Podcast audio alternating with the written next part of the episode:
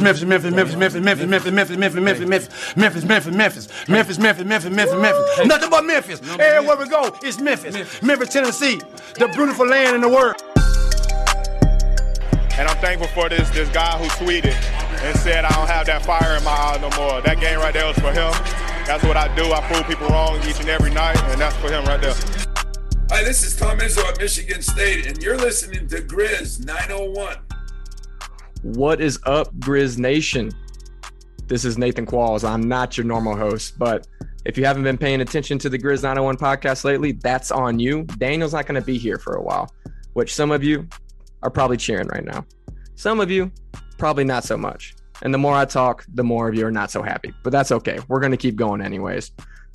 Welcome back to the Grizz Summer Series. So, we're going to change it up a little bit. Obviously, Daniel not being here is going to change things, but we're going to get into some stuff today, some exciting things. We'll talk on a lot of it later on the pod about some deep dive stuff we're going to be doing, about some new team members that are going to be coming in. The team's growing. It's an exciting time in Grizz Nation here with Grizz Lead. But before I get into any of that, I want to introduce the guys who are going to be helping me limp and struggle along as I try and take over Daniel's roles here.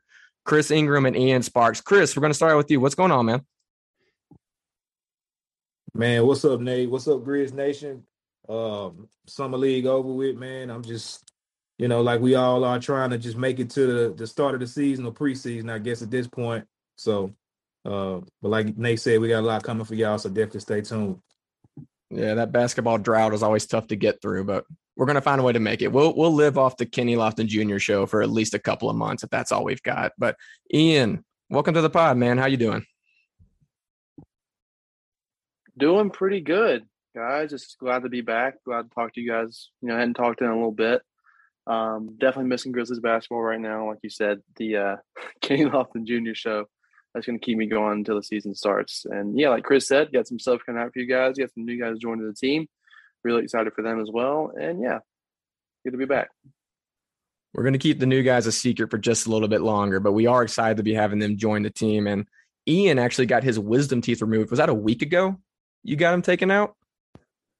Yeah, it was uh what's today? Wednesday? Yeah, so it was a week ago last Tuesday and uh you guys are seeing the uh, video of me post uh post release from the hospital and I'm still high as a kite on whatever drugs they gave me. And man, it's a doozy. It Yeah. it it was we were talking about a little bit earlier is the best sleep I've ever had in my entire life. I'll be honest right there. But uh, I said some pretty, pretty outrageous things um, that my mom was trying to get a rise out of me, and she definitely got she got something out of me. It, it was it was a funny time. Yeah, we uh, we have that video, but we will not be sharing that video. That's going to stay internal. If you want to try and join the Grizzly team, just reach out to either myself or Daniel on Twitter. If you can't find us, then that's on you. But yeah, Ian's doing pretty good, honestly. After that video I saw for a week later, got some chubby cheeks, but hey, clear, articulate voice. We're we're going to be just fine. But we, if you listen to the Tuesday podcast, I believe uh, that came out. Maybe it was a Monday podcast. Daniel sort of went solo on us to talk about his summer league reactions. And we're going to get into this in a minute, but I think that was by design because I don't think he wanted to hear what some of us had to say. I know some things I had to say with what he was saying about some of these rookies and some of the summer league stuff, but that's okay. We'll give him some love. We love Daniel, but we're also going to trash him while he's not here to defend himself for a month and we're going to go in on him. And that's okay. If he can come back in a month and defend himself, kudos to him. That's fine. But we're going to get into some of the summer league stuff. And that's going to be the main thing we hit on in this pod are general summer league reactions and talk about some specific players, some things that went on. But before we get into those specific players, guys, I want to talk to you about just general summer league feel. Uh, we just released an article, a roundtable that two days ago, yesterday, on some of these things, but you can go check that out at Grizzly. But here where we can have more conversation about it, I think will be fun to get into a little bit. So, Ian, I'm actually going to start off with you on this. After Summer League, what was your general feeling? What did you think was the most important takeaway from Summer League? Was it a good feeling? Was it a bad feeling? Good takeaways, bad takeaways? Mainly, I guess, related to the team itself as we head into the regular season. But what are your thoughts on all that? Um, well, you know, it's kind of an up and down year, well, summer. Uh, you know, for Memphis. Um, obviously, out of the draft, there was some questions again. Um, you know, with regarding the way that the Grizzlies went about their business. Um, not so much regarding the players they took, uh, which I still think are good picks, but the summer league really showed. I mean, we knew about Ziaire what he was going to do. You know, work with the ball in his hands a lot more, become a facilitator. Um, I think he had a good summer league overall. We'll talk about him a little later individually. I don't know. Like I saw a tweet that says this roster, this team is undoubtedly worse. I know. I think Chris saw it too than it was last year. Um, uh, I'd have. I mean, I have to agree right now. Right now, I'd have to agree. That being said, I'm more than willing to eat crow when they are first in the West. Uh, you know, hopefully. Um, but I get I, I'm feeling a little uneasy right now. I'm not gonna I'm not gonna lie to you, Nate. I uh I don't know how it's gonna go. Um, like I said, we'll get into individual players a little bit later on, but I don't know. I'm I'm a little little nervous. So what you're saying is don't stamp the first in the West comment. Yeah, don't, no, no, no, don't, yeah, don't stamp that. No, no, right. not yet, at least. All right, we'll put it in pencil, not pen. That's okay. okay we'll, we'll leave it there. That. But if you're a little nervous, I am a little nervous about hearing what Chris is going to be saying because a little nervous for you and me. Traditionally, for Chris, has not been uh, poly positive to say the least. But Chris, maybe you'll shock me, maybe you won't. But give me give me your thoughts on summer league and your takeaways after it. Uh, yeah, you know, I'm not gonna say I'm I'm nervous. Um, definitely not nervous because the Grizzlies are gonna do what they're gonna do. Ja Morant is gonna, you know, be who Ja Morant is. He's a superstar. You know, uh, everything that comes with that. But I, I'm trying to think of the word that I would use outside of nervous. Um, I'm not confident. I'll say that. That that'll be the word that I would use in regards to how I feel about the team right now. Um, it's just the fact that you know, if you go last year, you you, you take the world champions to six games without your best player, which is arguably you know top two three point guards in the league, top ten player in the league. You know, if, if he's healthy and we have our whole team that whole series, we all know we. I don't want to you know rehash it, but you know that could have went a whole lot different, and we probably looking at the first championship in Memphis Grizzlies history. You just never know. But to go and you lose two of the players that made your team a top defense in the league, um, I think we're gonna see a lot of effects of that. I, I just really do. You know, I'm, I'm, not confident. You know, going back to the word that I want to use, um, and us being able to play the same up and down style that we played last year if we can't get stops like we did last year. So, um, you know, I'm excited for the guys that we got in, but at the same time, if we just gonna be realistic, that tweet it's true. Like I know a lot of Grizzly fans for whatever reason, we got this di- imaginary divide to where if you criticize or you don't agree or you question, you know, something that's going on with the team, they call you a hater, they call you or whatever. And then you got this, this other side to where no matter what they do, it's just ultimately positive. Like they can do no wrong. Like it's we meet in the middle to where somewhere we right both sides, but um you know, it, you're not a you know a hater of the team or not a fan of the team just because you have an opinion that doesn't align with what they're doing right now. And like I said, it's not a lot of people that's a bigger Grizz fan than than than myself. I mean, we wouldn't be doing what we do if we weren't Grizzly fans. I'm just let's be honest. But um, I think it was just moves around the margins that we could have made, even if it's not big splashy things. But we'll see. The summer's not over. Um, you know, summer league has some promising things that we saw. I'm definitely excited for my boy Big Junior. Uh, you know, seeing what he's gonna do in training camp. But uh, outside of that, man, like I said, just not confident in where the direction that I I'm not confident as I was at the end of the season. I'll just say that going into next year, but we'll see. Yeah, Chris, I think I'm actually pretty well aligned with you in that I'm not nervous. I don't think the Grizzlies are going to be a play in slash outside the playoffs type team this year. But I'm also you, they're obviously not as good as they were to at least start off this year. And I think what they did in this draft was they traded out known commodities for higher potential. Right? There's no question that taking not necessarily the Anthony Melton, unless you're a big believer that playoff Melton is always going to be bad, which I'm personally not. I mean, we got a decent sample size, but he could also be awesome for the Sixers this year, and it would surprise me even the slightest in the playoffs.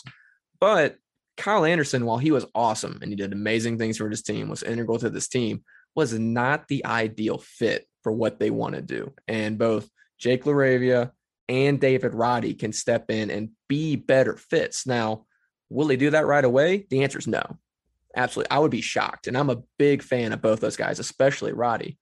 But by the end of the season, if one of those guys steps in and ends up being awesome and can hit those corner threes and can defend one through four and can facilitate like Kyle did, that also wouldn't shock me either with the way the Grizzlies have been able to develop players these past few years. So they traded in a known ceiling for a potential ceiling, understanding that could hurt them at the beginning of the year. But I think one of the biggest things that's affecting Grizzlies fans isn't even from Summer League. It's the fact that Jaren Jackson Jr. is out indefinitely once again. And we've all got these scars as Grizzlies fans. We've had the Chandler Parsons experience, we've had the Justice Winslow experience, and the Jaren Jackson Jr. experience. While we all love him and we all think he's a huge part of this team, no matter what any of us are saying in the moment, deep down, we all believe he's an integral part of this team. The fact is, he's been injured most of his time here and he finally had one healthy season, got hurt again. The last time he had a major injury, it took him forever to come back. It's 100% understandable for Grizz fans to think he's going to be out on the long side of that four to six months, right? Like, why would any of us lean otherwise based off what's happened before? Now, he could come back in four months. It's awesome. But all that to say, I think that is weighing on Grizzlies fans more than anything else. Because if you still have Jaren Jackson Jr. with a full offseason, coming back in healthy to start the season. Losing Kyle Anderson, the Anthony Melton doesn't hit nearly as hard. But the fact that he is going to be out for at least a little bit of the season makes that hurt more, right? That's that's part of it. Now, summer league in general didn't really help ease those concerns. I think we had the Ziaire stuff that we'll talk about in a second. That was good to see. That will definitely help them, in my opinion. But there's some other stuff that definitely left me wanting more and not thinking those guys are going to be as ready to step in as I hope they would be to an extent. But with that, I think we can go ahead and hop into these guys unless I don't know. Are, are we on the same page? Do we have anything else to say? Chris, I can't tell if you're raising your hand or if you're frozen. Okay, got him now. Got him now. there we go. What you got? So I wanted to pose a question, y'all, just real quick before we hop into the next segment. Um, and it's kind of to piggyback on what we were just talking about. Do y'all feel like the holes that we may or may not have had, well, I'm just gonna say that we did see that we had in the playoffs. Do you feel like we addressed those holes this off season? Ian, you look like you got some thoughts, man. yeah, uh, I want to say yes. Like I really want to say we did in the long term, I think so. Yeah. As of right now, like you said, will they be able to do it like next season? I'm gonna use Chris. I'm not confident in that. Not yet, at least. Now I could be wrong, like I said, but I, I think maybe in the long term we, we could be in the money there. But I'm not expecting. As much as I hate to say this, I'm not expecting LaRavia to score 15 points a game off the bench. I mean, that's a very that's a, that's a lot to put on a rookie especially you know come off the bench. But I I'm not too confident that. Let me let, let me say it like this: If we were to play the Warriors in next year's playoffs, I still think that we would struggle a little bit. I'll say it that way. Well, maybe. Well, let me rephrase that.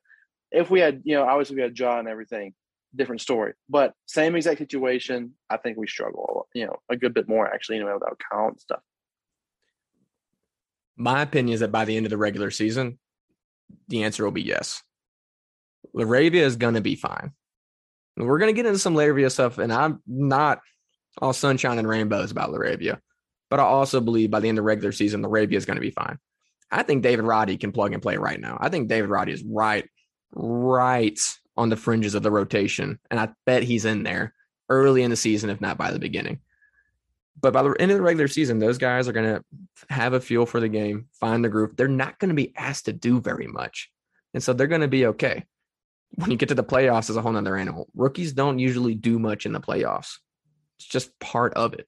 Right. And so that's gonna be a whole nother animal. But relax. There is still free agency. The off season is still going on. We can still make moves. Once Kevin Durant, once that is settled, a lot of stuff's going to happen. A lot of stuff's going to happen. Not all a bunch of big moves. All the big moves have pretty much been made outside of the Donovan Mitchell, Kevin Durant sweepstakes, which, by the way, the Grizzlies, Grizzlies fans, we should not want Donovan Mitchell. The price is not going to be worth the reward with what we're with how this team is built. So let me throw that out there at me on Twitter if you can find me. But after all that settled, there's going to be stuff that still happens, right? Those fringe moves. Now, unless they're all like JaMychal Green and they just want to sign for the Warriors and ring chase, that's part of it, right? But that's going to be what it's going to be. But that's that's my response to all that. But before with all that, I want to make sure we keep it moving. I know Daniel loves to get on me for how long I take these podcasts because I could talk about this for hours, and I do.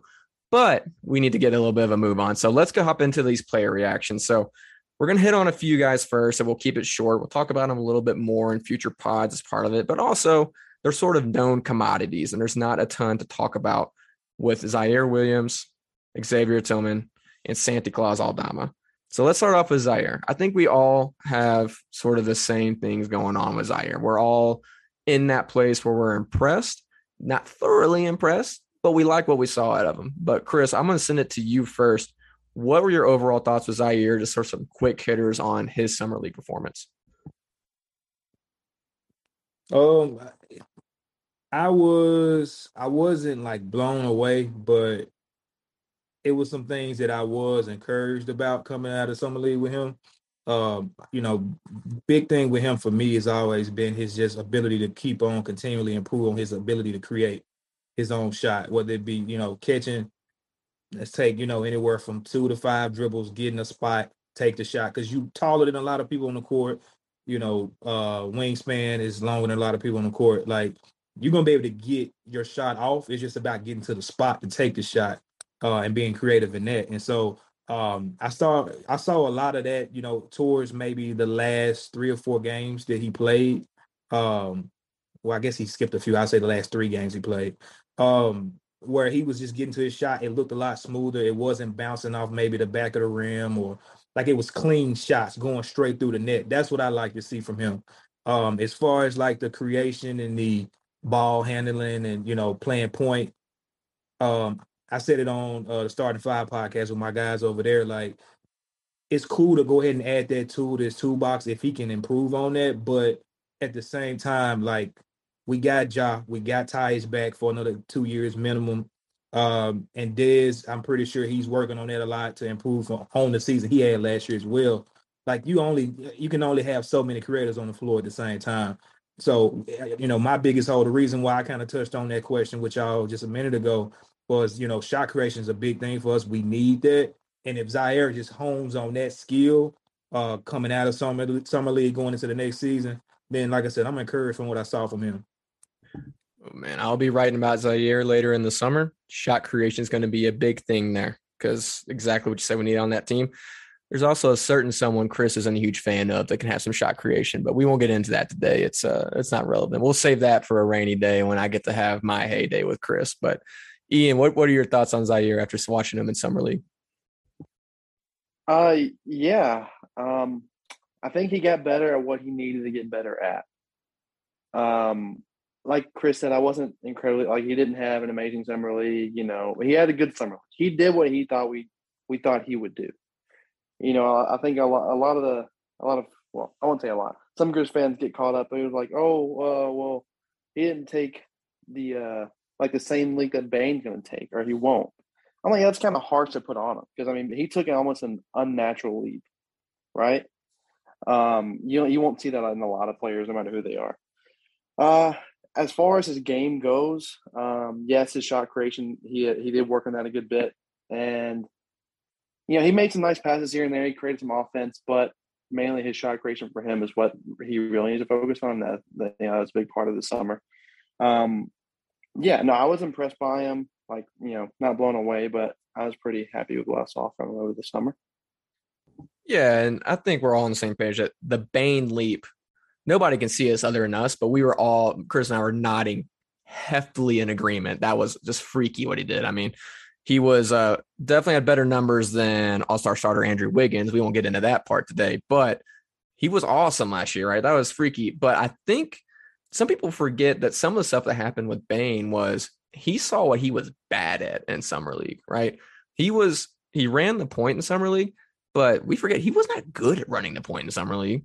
He was still cracking the hardwood as hard as he was dribbling with those boulder boulder arms he has going on.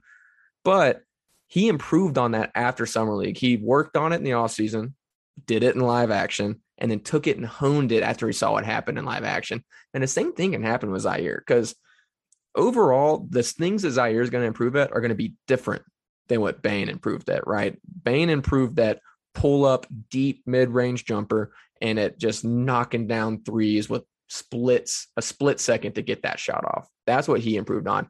That's not Ziaire. Ziaire is going to be the shot creator. I can shoot over anybody. And he looked leaps and bounds more comfortable doing that in summer league. Just like you were saying, Chris, I loved how he used his body to get down low in that short mid range. And then he just shot over a guy and it was a layup, right? I mean, it was obviously not Kevin Durant. We've already talked about he's not going to be the Kevin Durant pull up from the mid range, but it was Kevin Durant asking, You are too small. You cannot block this shot. And that's what he's going to get better at. I thought his vision was way better. The passes he was making were awesome. Um, he try to do a little too much, but that's what you do in summer league. You try and do a little too much and see where your limits are.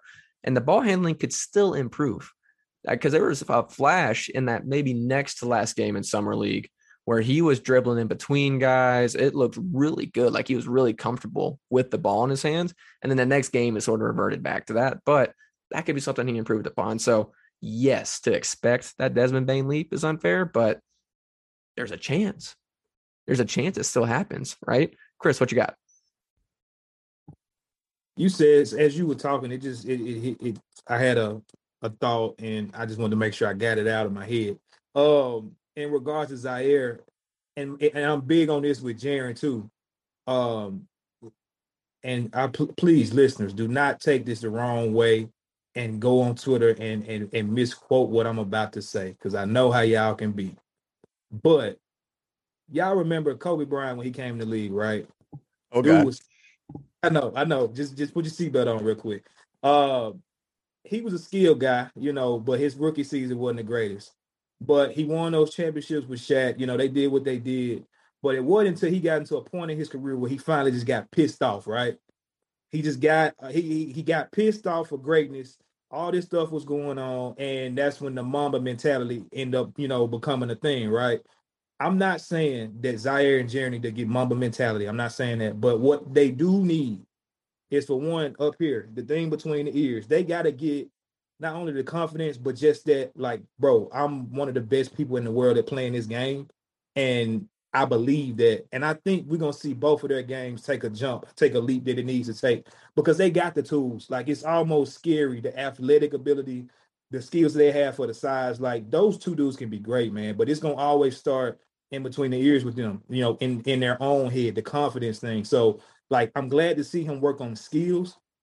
But I want Ziaire like to, you know, when he come back, if it's not this year, maybe the year after that, like, bro, know you a killer. Like, go put in the work. But then two, know when you get on that floor, can't nobody stop me. And I think that's gonna take his game to an even another level than where it's gonna be just based off what he works on this, you know, this off season.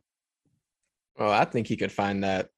I think he may have already found that to an extent. I mean, his jump at the end of last year was something, and I think that's going to carry over. But we'll talk about some killers later on in the pod too. But I love it bringing up Kobe Bryant. I'm sitting there, where are we going, Chris? where are we going with this, man?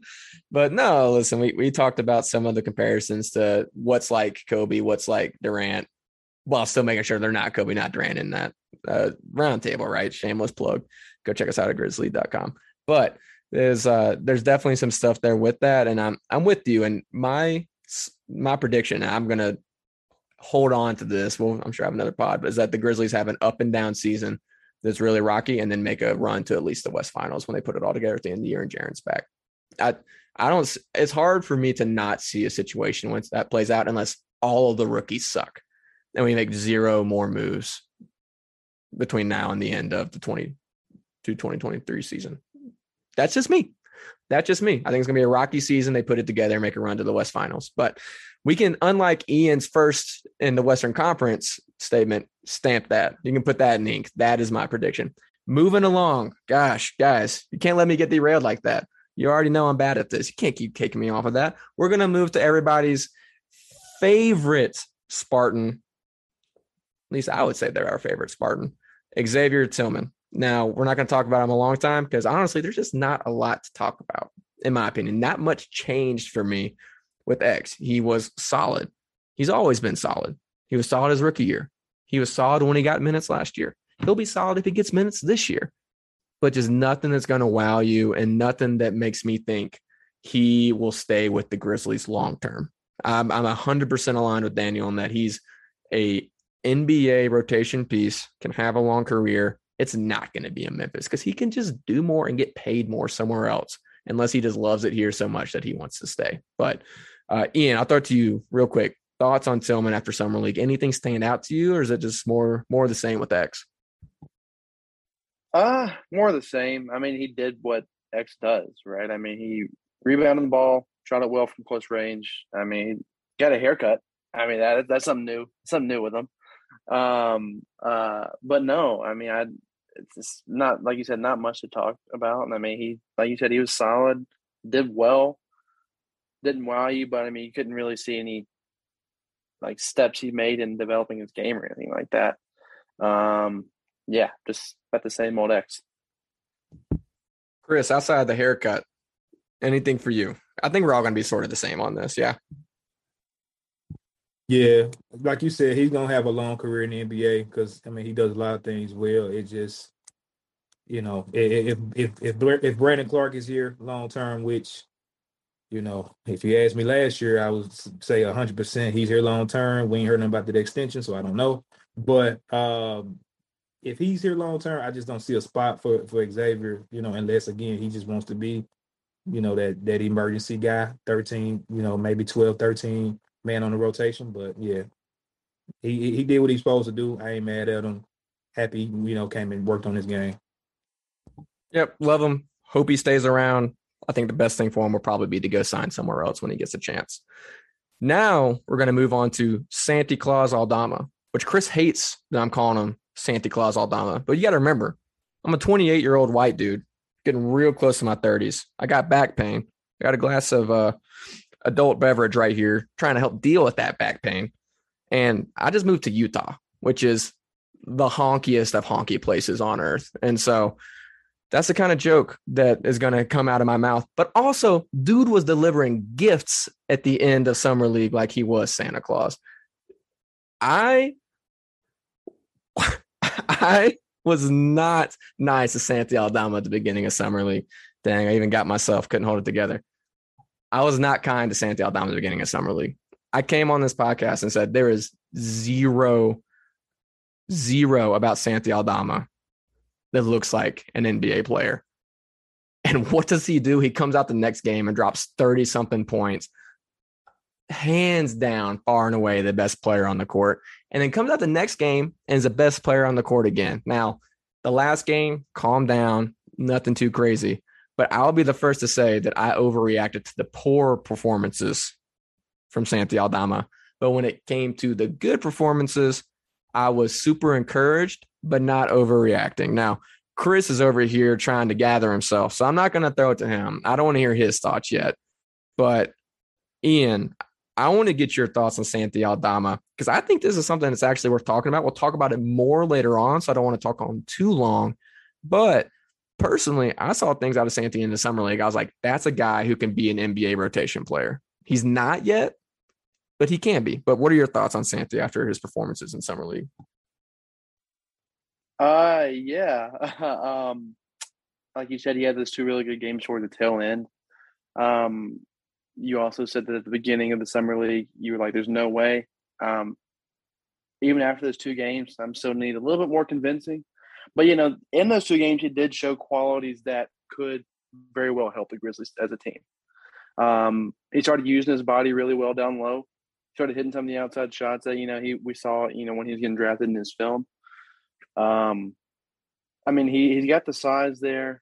Uh, he could step in, and you know we said that Brandon Clarke stage. I don't see X staying if Aldama plays like he did in a, in a decent role uh, role position. I don't see Tillman staying at all. To be honest with you, because um, he did show some real you know really good attributes. But like I said, I'm going to need to see him do it a little bit more consistently. I mean, obviously, he's not going to come out opening night against whoever and drop 31 like he did in that one summer league. That'd be great. That'd be so dope. I will love that so much. Um, but you know, because he he will get some minutes early on in the season, I think. Obviously, due to Jaren being out, um, so that's a good time, a good trial run for him, I guess. Like you said, it's gonna be a little rocky at first, so why not, you know, give him give him a run out and see what he can do. Um, but yeah, no, it's definitely something to, to be watching. I do think maybe after this year, if he doesn't show you something, start exploring some options for him. Um, but yeah, I mean, I, I was encouraged by his, you know, final couple of games there. Chris, can you breathe? are, are you all right, man? I got to hear whatever I did to set you off like that. I'm trying to start a career in stand up. This is what happens when Daniel leaves. It, it, gets completely derailed. We go too long, but we have a little bit of personality. We have some fun on here, right? Oh. But Chris, if you're able to breathe, I would love to get your thoughts on this. If you can't breathe, that's okay. Just blink twice, and we can we can move along. Man, you just you just opened up some wounds that that, that a lot of them Twitter reactions after Santi had those two games, bro. Like, oh, I'm with you. I'm with you. Listen, not overreacting, appropriately reacting. Oh my god, man! Like, y'all, let's just cut it out. Santi Aldama. Look, bro, I'm I'm glad you had those two summer league games. Them probably the best two games you probably played in your whole life. Everywhere, you pro- probably the best games you, you you will play in your life. You know, may not get too much better than that. But let's just stop, y'all. Like, Nate, your your original summer league you know, thoughts, they were not wrong. He's he's not a rotational NBA player. I know he he had 31, he had 27. I get it, but like, let's just cut it out, y'all. Like I remember it was one it was one guy that said he basically was on Twitter after after summer league and he was saying that and I'm sorry, I'm laughing, y'all. I'm trying to get back serious, but he was saying that basically Santi he trusts Santi on the court more than he does Jaren Jackson Jr. And I was like, bro, like these overreactions are crazy off of a summer league game that a guy that he does not do anything well on the court. That's my only thing about Santi. He doesn't do anything well. Like when you point at all the players on our team, right? You could point at, okay, this guy, he does this really, really well. He's great at this. This guy is great at this. Oh, Ja Morant, he's great at almost everything on the basketball floor. You know what I'm saying? But when you look at Santi, like, like for real, y'all, let's just let's tell me what does he do well on the basketball court? Like, please tell me. Nate, please jump in right now. Well, first off, anyone saying they trust Santi Aldama more than Jaren Jackson Jr., as as the children would say, big cap. Big cap. Big cap. There's zero chance. Huge cap. Uh, Chris texted me about that, and I was like, "There's no way someone unironically said this, right? There's no chance." But sure enough, someone unironically said that. But Chris, I'm going to disagree with you, man. I, again, I don't want to get into this too much. We're going to have a whole nother podcast on old Santa Claus on Monday. But I, I did see things. I said this guy can be an NBA player at the end of summer league. I, am I saying he's there? Am I saying he's there? Being Chris, being a seven footer that can knock down threes and actually use your body well, put, that that is what NBA players do. Listen, I listen, I I know how bad he's been. And I'm not saying he is going to be that. But if you can do that, if you can do what he did in summer league on an NBA court, then you're going to make it. He is never going to be an NBA star. He's never going to be an NBA all star. He may never even be able to be an NBA starter. I don't see him being an NBA starter. But tell me he can't be a number nine or 10 on a bench? I could see him being a nine and 10 on the bench. He's not there. He is far from being there. But could he be? Sure. I was encouraged by what I saw. We can agree to disagree, but What I saw was a guy who is a seven footer who can knock down shots, who's using his body in the paint, and the game slowed down for him enough where I'm like, okay, there's development. Now, there's a lot more development that has to happen for him to make it there, but there's a chance. Now, that's it. We're done. We can talk much more about Santi on Monday. No, no, no, no, no. One last thing. You get three sentences. Three, not even that. We need to attach to this tweet when we drop this podcast the three point percentage comparison between Santi Aldama and Marko Guduric. I would love to see that. We'll drop it with Mondays. We'll That's drop it with Mondays. Moving along. All right, we're we're going way too far over. Daniel's going to kill me, take me off. He's going to come back from a sabbatical. We're not going to do that. We'll talk about Vince Williams Jr. real quick. Actually, we really won't. There just wasn't enough to see from Vince Williams Jr. Honestly, in summer league, I think that he is an exciting prospect personally for the Grizzlies. I think he can go down to Southaven, develop. I said I think on the last pod, upside for him is like a Cam Johnson type player, which I think we can all agree if Cam Johnson played for the Grizzlies, we'd be really happy. But Vince Williams Jr. is, I mean, two years away from being that realistically if he ever reaches that. Do we have anything else we want to add to that, or we good to go ahead and move on? Yeah, I won't lie. I'd, I'd go watch him in Southaven. You know, a few minutes down the road from me, I go see what he's got. Yeah, if it wasn't a five hundred dollar plane ticket, I'd go see him in Southaven too. But yeah, true. I mean, you know. I think it's interesting. Like you said, I mean, there's not. I don't think if they were to keep him around, it wouldn't be for what he showed offensively. I mean, I think him in that first game, along with LaRavia, who we'll get to, maybe I think he's the next. Is LaRavia next? Nope, LaRavia is not next. Well, well, later on in the podcast, um, I think they both shot it pretty well the first game, right? If I'm not if I'm not mistaken. But after that, it didn't really do a whole lot. Either one of them. Um, he played pretty good defense. Usually, he was on the best wing score. You know, on who for whoever's on you know other, on the other side. Um, but yeah, I think he'll be uh, spending a lot of time in the uh, red and gray of the Memphis hustle for sure. Chris, are you going from poly positive to negative Nelly real quick? Is that what's happening? Seems like it's what's happening. Nah, man, I'm still having to fan myself off with Santa, but uh, yeah, I'm I'm uh I'm excited to see what happens with him. You know, I don't think he's going to contribute a lot this year, but um, like I said, I'm I'm I'm happy what he can do in Southaven. If he can edge out a spot, you know, on the squad in a couple years, then I'm all for it.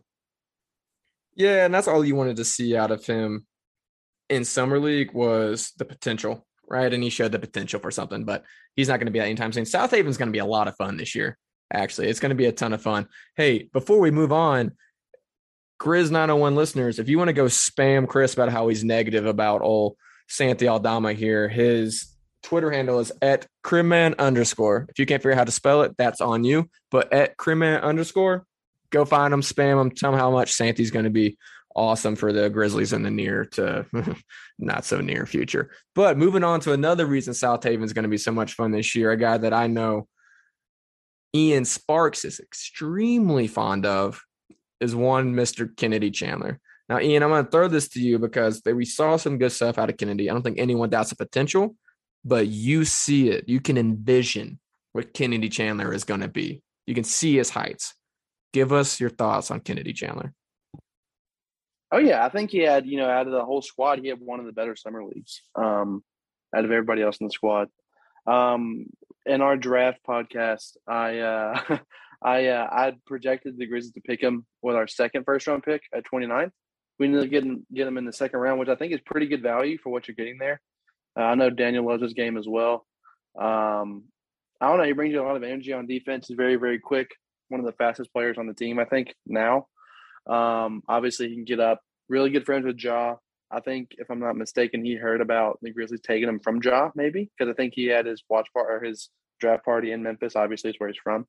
Um, it'd be cool to have him there. I think I wasn't nervous, but I was I wasn't really confident in him being the backup point guard his first year. But I wasn't like really afraid. I, I figured he could do a job um, if we weren't to sign Tyus, which we did. Um, I don't know. I think he could definitely make a name for himself you know, should Tyus choose to leave in a couple of years' time when this in, extension's over. Um, I think he will get some spot minutes in the season, you know, this year as well, maybe early on. Uh, we'll see him a good bit of him in Southaven myself, especially. You know, I haven't gotten a lot of hustle games, but you know, now it's going to be really exciting with uh, old Junior, Kennedy Chandler, and uh, maybe some Santy down there, Santy Claus down there. Well, it'll be definitely some fun to go see him. Uh, so yeah, I think I'm. I'm besides Junior, Roddy, and I'll even throw in LaRavia. He's one. He's one of the ones I'm most excited about. So it might just be hometown bias, but it is what it is. No, I think long term we're all excited about Kennedy Chandler. I think we all see what he could be down the road. I think we are as far from him being at that point as we are from Vince Williams Jr. Possibly being at that point though, where it's going to be a it's going to be a lot of development for Kennedy Chandler, in my opinion. Chris, what are your thoughts on Chandler? Um, he, he definitely. Um, I love his energy, uh, especially defensively. Uh, he's just small, man. Like he's gonna have to really work on that three uh, that three ball this this off season because getting into the lane, you know, past guys. He's quick. He's got a quick first step, and he's quick like straight line speed. I haven't seen a lot like quickness like side to side, uh, like Cam Payne Like that dude right there, he can get from side to side like you know snap of a finger. But um, you know, if, if Kennedy can work on that, just working on ways to kind of get open, get space, that'll help him out a lot. But like I said, mainly just working on his three point shot. Uh, you know, continuing to bring it on the defensive end like he's been doing. And uh, you know, I think he'll be able to itch out a role where, you know, kind of like Golden State has had, you know, quality guys behind Steph. Maybe not guys that you're gonna spend a whole lot of money on, like a Quinn Cook or Ian Clark. You know, shout out to him being from the hometown Memphis. Um, and then I think who's the other guy they, they had recently?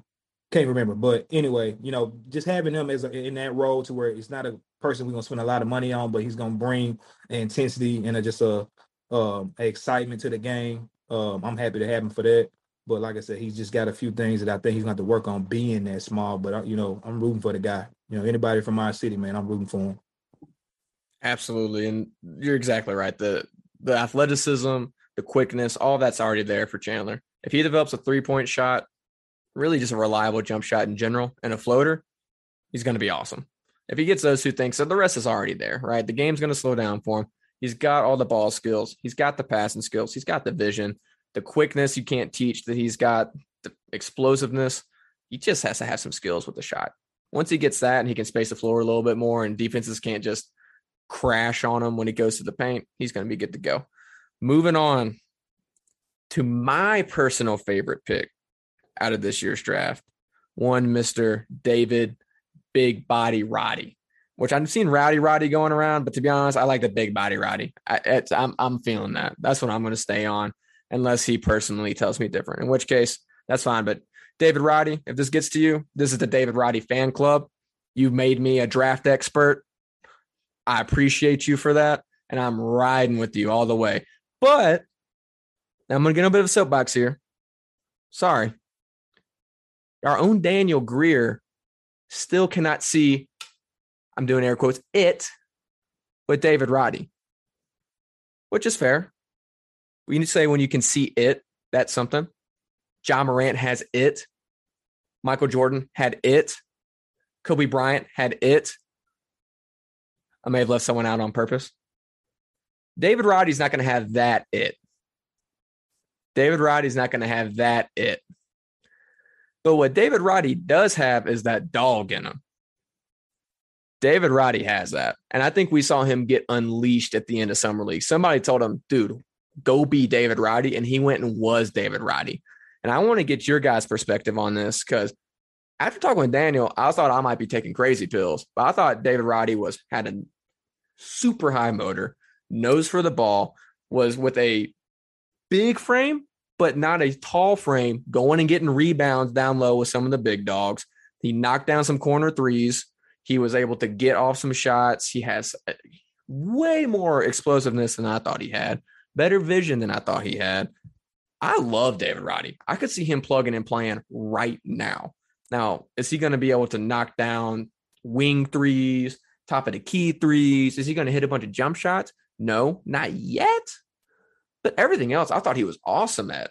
I mean, really outside of Lofton, which Lofton, honestly, was a star of because he's an undrafted rookie, right? That gets you bonus points. Now, what Lofton did, we'll get to this in a little bit, was awesome. But Roddy killed it. I could see Roddy plugging and playing right now. Am I on crazy pills? Or are y'all with Daniel? Are y'all with Daniel? All right.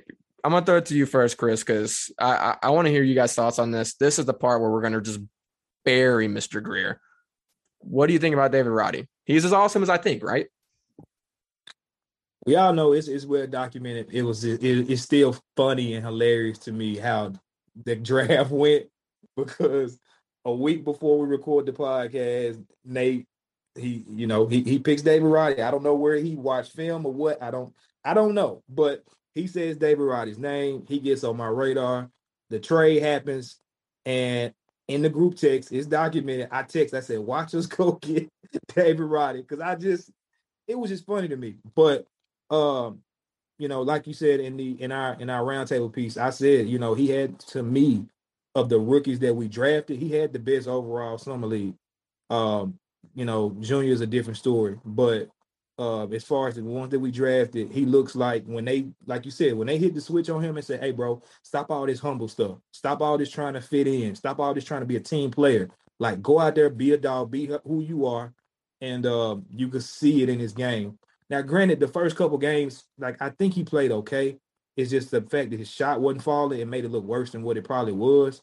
But if that shot falling, I mean, I it's making the pick of him at 23 a lot better for me personally because I ain't gonna lie. Draft night, I was like, bro, y'all could have got him at 38 where you got Kennedy at. But looking back on it now, I think he's gonna be again going back to confidence and going back to be, you know, having that dog and having confidence. I think he's gonna be the most prepared to step in. Like Jake, I love that guy. I think he's gonna be, you know, good down the road. But I think they said something like he took maybe, and I'm, i know I'm getting ahead, but he took like 15 shots the whole summer league. Like no, Roddy, I think he took maybe 15 shots within two, three games. If if not, you know, if maybe one game, I think he took 15 shots. So uh, I do think you got a tight Nate, light skinned buff guys with curly hair.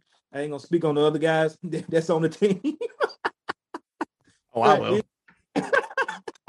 But I, I, do think that you know we all talked about Ziaire maybe being his replacement, but when you look at Roddy, bro, I mean, I think down the line we talk about Junior maybe being able to be that four man, you know, uh, playing next to Jaren later on, but it could be Roddy because he is he has some PJ Tucker, but he's a lot more skilled than PJ Tucker. He can create.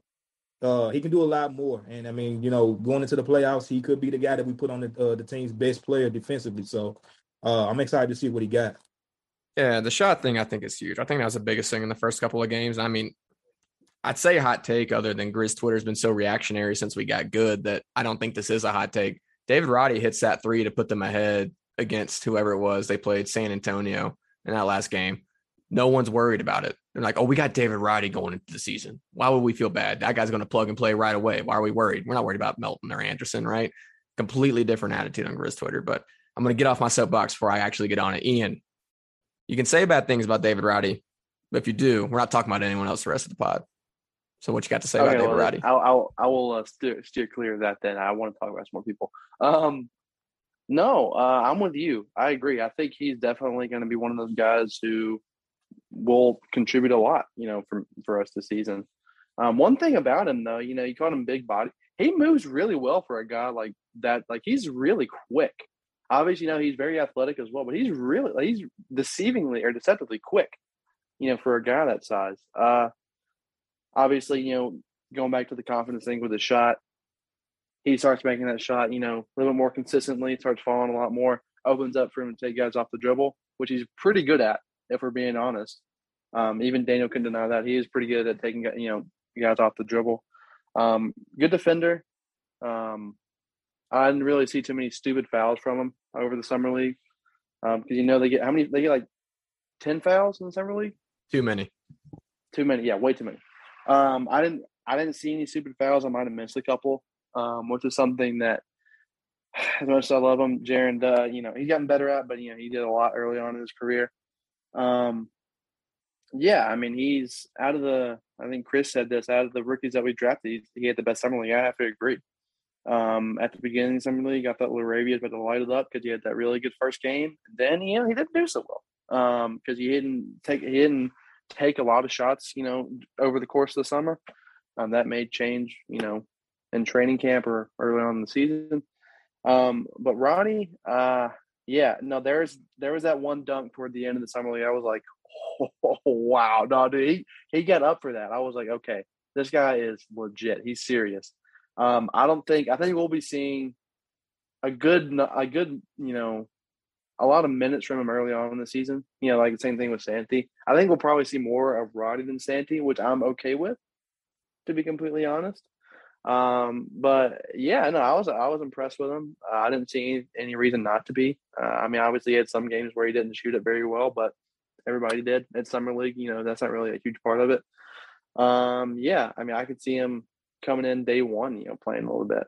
Um, but yeah, no, I'm definitely on your side. I don't know. I don't know what Daniel's problem is with old David Roddy. I think maybe uh, you got one over on him, and he's uh, still a little sour about it. Maybe just a little bit. Uh, no, but yeah, I'm excited about him. Probably, I'm excited about him. I wouldn't say the most out of everybody. That's some, you know, Ziaire obviously, but out of the rookies, I'm probably the most excited about him. Yeah, you know, Daniel, we love you. Enjoy your sabbatical. While you're gone, this will become the official David Roddy fan club, and that's just going to happen. It's okay. We're all wrong sometimes, but moving on. This is a guy that I think we are probably all on the same page about, but it's it's definitely become a polarizing part of Grizz Twitter from what I've seen, and that is Jake LaRavia, who understandably is a little bit polarizing right now for Grizz fans because we traded up to get him, which ultimately ended up in us trading Melton away to make sure we go got Roddy. He didn't show a ton. I think we had a really hot start with Jake, at which point we were like, oh, that's awesome. And Salt Lake, personally, I was there to see him have that just I mean scoring fest in Salt Lake. It was awesome to watch. And then he took about two shots a game the rest of summer league.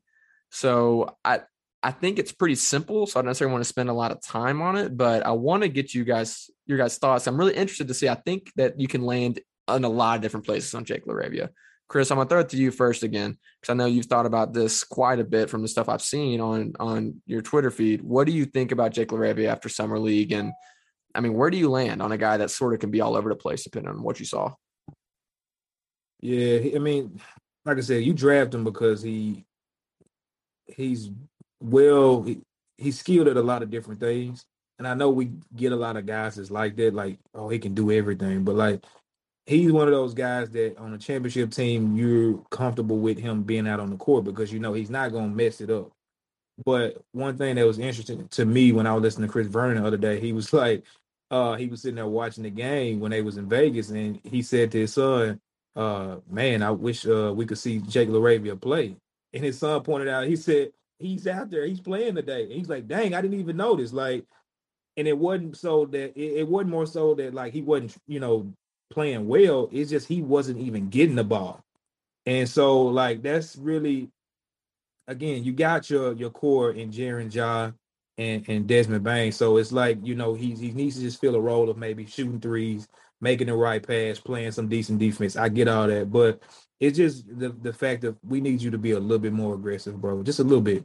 Uh, and again, it may be a switch that flips in summer, uh, not summer league, the uh, training camp, preseason, or it may take him, you know, a couple months. Again, Ziaire is he's a perfect example for anybody we ever draft. Like, don't get too high, don't get too low coming into the season. So, um, again, the intangibles are there. Uh, the shot, I believe, even the mechanics, like looking at his footwork, like when he gets the ball, or even before he gets the ball, he's square to the basket. So it's little small stuff like that. I know he's gonna be fine as long as he's not, you know, too much in his own head. So um let's give him time, let's give him grace. Uh, I'm not gonna rush too much to you know crucify the guy his first year uh, here, but I'm looking more so. He's definitely a long term play for me. Yeah, Chris. Uh, to build on that, I mean, I think his shot, like his shooting stroke, looks good. Like it looks really smooth and clean. I loved it. I mean, that's one of the. He was before the, you know, right after he got drafted. I started watching a bunch of film on, like, you know, highlights. I was like, no, did this guy can shoot? Um, and like you said, on those championship teams, you need guys who just come off the bench and, you know, dare I say, be like a Mike Miller. You know, I mean, a lot of people, com- you know, compared him to him when he had drafted because he obviously played for the Grizzlies, but you need guys like that. I mean, we have Desmond that shoots threes, but he also he's starting to do a lot more stuff other than just shoot the ball. Um, but you always need guys like that. They come off the bench, shoot the ball well, um, have some confidence. It goes back to confidence. Have some confidence in your shot. So I think another part, another part of it was when he would get the ball. I feel like he would pass it up a little bit too, you know, too much. And I've seen a lot on Twitter. Um, they were like uh, Taylor Jenkins to have that talk with him. Shoot the ball, like shoot the ball, which I think that will that'll help him out a little bit. I think maybe another thing that came to mind when he gets a you know, more what's the word? I want to say better playmakers, but like playmakers like Ja and Tyus that'll get him more involved in the game. I think that might help him out a little bit too. Um, I'm not really too worried. I think he's still going to be fine. I'm not really too worried about him because the intangibles are there. He's got good size on him. His shot looks good. Not really funky or weird like God, Brandon Clarke. Jesus, that's a, one of the worst shots I've ever seen in my life. Weird shot. Uh, really smooth shot. I think he will pan out. In my opinion, he will. Obviously, it didn't help a lot when he didn't. He you know he had that one good game to start the summer league, then didn't really do a whole lot more after that. Um, yeah, I mean, I'm not really too worried about him. I think he'll be just fine, just like you know Nate said. But yeah, I think he'll be all right. Yeah, I think that first game in summer league helped because we got to see what he can do, right? And what he did in that first summer league game, that's what he was brought in to do. But you know, I've seen a lot of the stuff passed around on Twitter. I've stayed sort of quiet about it because I wanted to think about it, not overreact like I tend to do. I'm an emotional guy, but it's hard for me to see how you don't get a little bit nervous about Jake LaRavia after that. Because listen, you you want guys to be team players, you want guys to keep the ball moving, be facilitators. But Jake LaRavia was not brought in to not shoot. The guy was brought in to shoot. He was brought in to create for himself. He has a huge frame at six eight. He's thick enough to be able to go out there and create his shot like Ziaire was able to do, not to the extent Ziaire is able to do, but at some point. And the fact that you have to push him to make him do that is worrisome. Now, same thing. I think he's going to find it. I think by the end of year one, he's going to find it.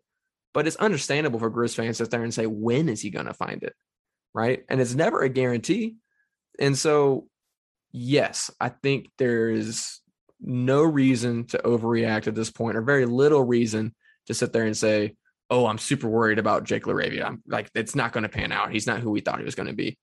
But I also think that there's a reason to say, that that needs to change and i'm nervous until i see it right? And he's got to shoot. Listen i'm all about being unselfish. It's a part of this team. If you're on the floor with Ja Morant you, you got to be unselfish because everyone else is on the court is not Ja Morant. So that's pretty much speaks for itself. But listen you got to not only take the open shot which he was far too willing to pass up you got to be willing to take the slightly contested shot and and take it in a split second. And he's able to do it. We saw him do it, right? And so um, I get the worries. I think that he's gonna find it. I think it's all gonna be for not by the end of the season. I also understand where it's coming from, but that's enough on Jake LaRavia. I think we're all on the same page with that. Moving on to the star of the summer, there will be maybe some disagreement here. Maybe not. But the one thing we can all agree on is that the fan favorite of Summer League and possibly the new fan favorite of Grizzlies fandom in general is one Kenneth Lofton Jr. Now, I had a guy text me. He's one of my buddies, big football guy, loves UAB, has a UAB basketball season ticket holder. Knows nothing about the NBA other than what I text about the Grizzlies because I'm always trying to spread the gospel of Grizzlies basketball. But he texts me before the draft. He says, Y'all should get Kenneth Lofton Jr. And I was like, Who is Kenneth Lofton Jr.? I had no idea. And he tells me, This is light skinned Z-Bo. You are going to love him and he's going to be awesome. And I was like, All right, we'll see. I didn't look at a thing after that until I got a notification from Woj on Twitter. Maybe it was Shams. Shams, shout out to you. You killed it that day. I'm proud of you, man. Kenneth Lofton Jr. has been signed by the Memphis Grizzlies. And I was like, all right, here we go. We'll see. It'll be fun. It'll be a fun little thing for me and my friend. Little did I know that he was going to be hitting dream shake fadeaways in his first summer league game and taking it to the number two overall pick in the NBA draft. Listen, I could talk for days and days. I think we could all talk for days and days on this, but I've heard my own thoughts in my head plenty of times. So I'm going to hear from you guys. Ian, Kenneth Lofton Jr., Jr., Bully Ball Jr. Just tell me. I want to hear the glory through your eyes, through your brain. What describe it to me? Man, your friend, uh, he was right. I mean, I'm not ever saying he's going to be Z-Bo because there's only one Z-Bo. But there's one point in summer. I think the Grizzlies posted the video clip. He held out his hand like Z-Bo and said, "Throw it to the hand." I'm like, dude, that's Zach. Like that's Zach Randolph regen right there. He took, like you said, he took it to Chet Holmgren.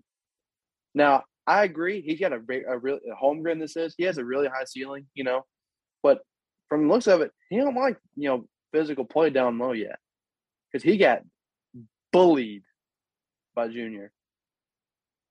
Like absolutely, he got it. He got taken to school by by Kenneth Lofton Jr.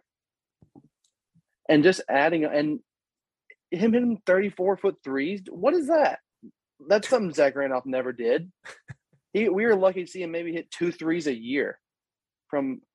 Well, okay, I'm I'm not disrespecting Z-Bo, Chris. I promise you, I love Z-Bo. He's one of my favorite, all you know, one of my all time favorites.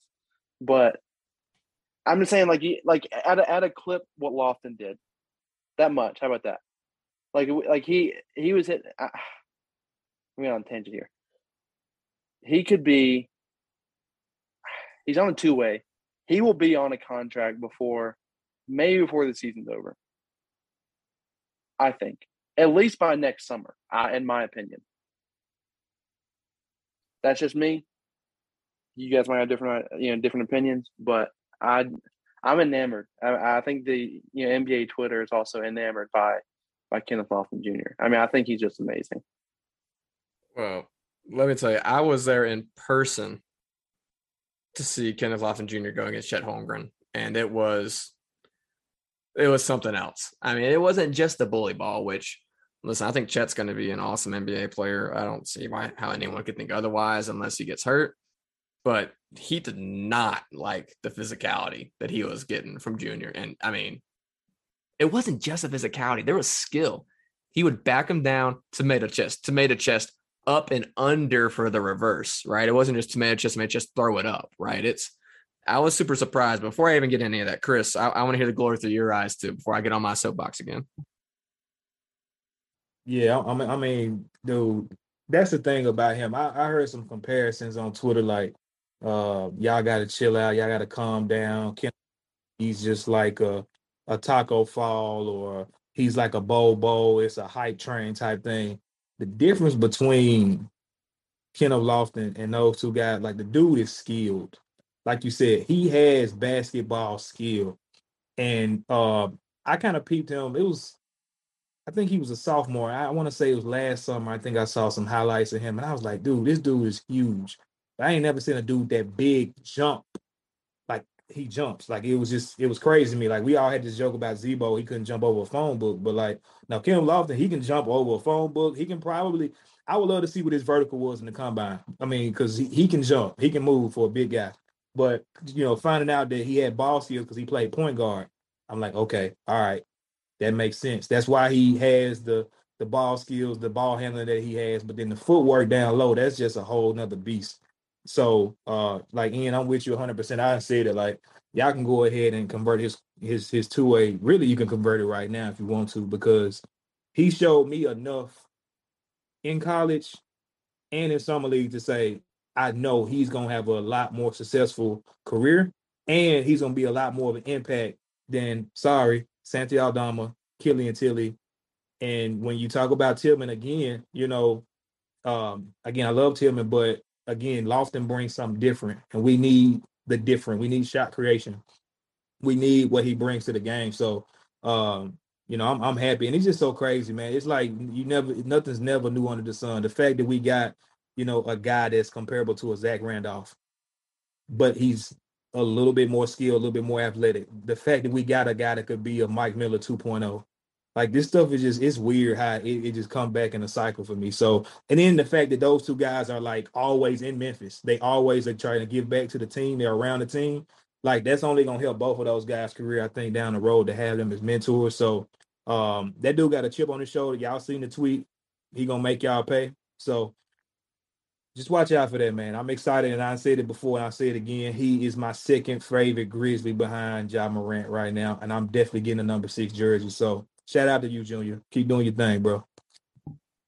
And Chris, one of the things you said I think is good to point out is that he has the athleticism that is there. He's still not going to be uh, throwing down. He's not going to be an above the rim type player. But I think one thing that he and Z-Bo both had that was sort of sneaky because they didn't have the vertical athleticism, what you didn't notice was they were quick. Like Z-Bo, you know, we talk about Z-Bo and his rebounds. Him getting up, it was he put it up, but he was also the second jump was crazy quick, right? Which it sort of gets underappreciated because he's such a bully, but you have to be quick. You can't just be strong to get those. And that was something I saw from Lofton in summer league that was really surprising. I mean, it's going to serve him really well. Now, that being said, and keep in mind, I was a person that saw him hit the step back logo three in Salt Lake City live, which the crowd reacted exactly how you would think they reacted. It was awesome. Let's be clear that Kenneth Lofton Jr. is not Z-Bo, right? We don't have to worry about the Z-Bo disrespect on this podcast because he's not that yet.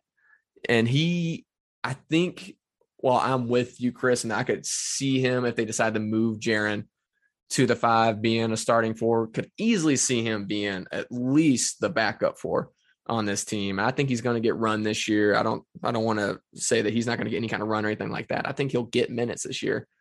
He's got some development to do. Now, some of that stuff is going to carry over. The pure skill, the touch, all that's going to carry over. But the one thing I saw in Salt Lake, being able to see it live, that I think got a little misrepresented because of how awesome he was with that skill set is he's not quick enough to keep up. Now, Chet didn't like the bullying he got from him, but Chet could have taken off the dribble every possession if he was willing to deal with the physicality. He just wasn't. And there's going to be guys like Karl-Anthony Towns. There's going to be guys like Joel Embiid. And when you're having to switch in today's modern NBA, this is a problem. You're going to have to be able to deal with these quick guys, and he could not keep up with them right? And so offensively, yeah, he could give you some stuff, but is he going to give you enough to be able to make up for that kind of that kind of shortcoming? Probably not. So I I mentioned this on the last podcast I was here on. He needs to shave a little bit of bad weight. He does not need to shave a lot of weight. Because if he loses what he has, which is that bully ball type of play, then it doesn't matter. It's all for naught. But if you can take a little bit of that bad weight, turn it into muscle, get a little bit quicker, a little bit lighter on your feet, all of a sudden you're NBA backup for six man type of guy. And I think he has that in him. Listen, I love it. I can't, I do not think he is going to be on that two way for long. They're going to sign him and lock him down. Um, that might be an overreaction to some. To me, it's not. Sometimes what you see is what's real, and with him, it was what's real. Uh, so I, I'm super excited about Junior fan favorite. He's one of my favorites. I, I, I can't wait to see him in a Grizzlies uniform doing stuff in the regular season. I think we'll see it as soon as this year. But that is all we've got for the summer league reactions and the summer league players. Now there was definitely some excitement around a few other guys. Um, Dakota Matthias, I love the shot. It's never going to happen. Shaq Buchanan, wish him the best overseas, but that was never going to happen. Uh, Ronaldo Segu, that excites me. I don't ever see him being in the NBA if I'm being completely honest, but dude, I, that's worth a Southaven ticket to see that guy go and just make dudes look like idiots. That dude's got ankle breaker on gold at least when he's going around those guys. So love it. Um, love a lot what we saw. Listen, we always wish these guys the best of luck, but for the most part, that's all we got for some league reactions with these players. Grizzlies got some work to do. There's some things that need to be changed up the offseason is still going on. There's still potential for trades, for some signings. I think the Grizzlies should make some of those. But listen, Zach Kleiman won Executive of the Year for a reason. I don't have that job. I would screw it up if I did. We'll trust them as they go forward. And no matter what, the Grizzlies' future is bright. They might take a step back this year. I'm betting they don't when it's all said and done. But even if they do, they've set themselves up well for the future. Got some exciting stuff. And speaking of exciting stuff, Grizz Lead has some exciting stuff going on. We're going to start our deep dive series this Monday. Chris Ingram is going to be giving us the first of these deep dives. We won't reveal who he's going to be talking about, but going to be doing some deep dives on these players, really talking about what they did last season, what it's going to be looking like moving forward, um, opportunities not only for them to improve, but step in with some of the things that are going to be changing around this team and um, try and build some excitement because that's what this really should be. You know, is as much as we like to nitpick and say this and that, it's an exciting time to be a part of Grizz Nation. We've got an awesome young team. I'll say it now. I've said it before. I'll say it again until the day I die. The last fun team in basketball man, it's the greatest show on hardwood, and we're lucky to be watching them. We're excited. We're going to share that excitement with you guys in these deep dives. We'll have podcasts coming out every Monday that are going to be coupled with some of these deep dives, and at least until Daniel gets back and then takes the reins away and has to defend his transgressions against Big Body Roddy. But we'll have some of these coming out. Uh, we have some new team members coming on. Again, we're going to keep those little secret to us until they actually get here and get going. But excited to bring some new guys on the team. It's growing. It's an exciting time for Grizzly, and we are glad to have you guys along with us for the ride. Again, hit us up on Twitter. I'm Nathan Qualls at MemGrizzHomer. Got Chris Ingram at Cribman underscore. Got Ian Sparks at IC Sparks22. Is that right? Man, something stick in here. I can't remember what I had for dinner, but that's in there somehow. I don't know. But hit us up on Twitter um, at Grizz underscore lead at Grizz 901 podcast. There's a lot of different ways that you can bug us. Please do. Please hit up Chris about Santi Aldama and how he needs to show him love. Other than that, until Monday, enjoy your weekend, guys. Be nice. And as Daniel Greer would say, our beloved Daniel Greer, tell your friends.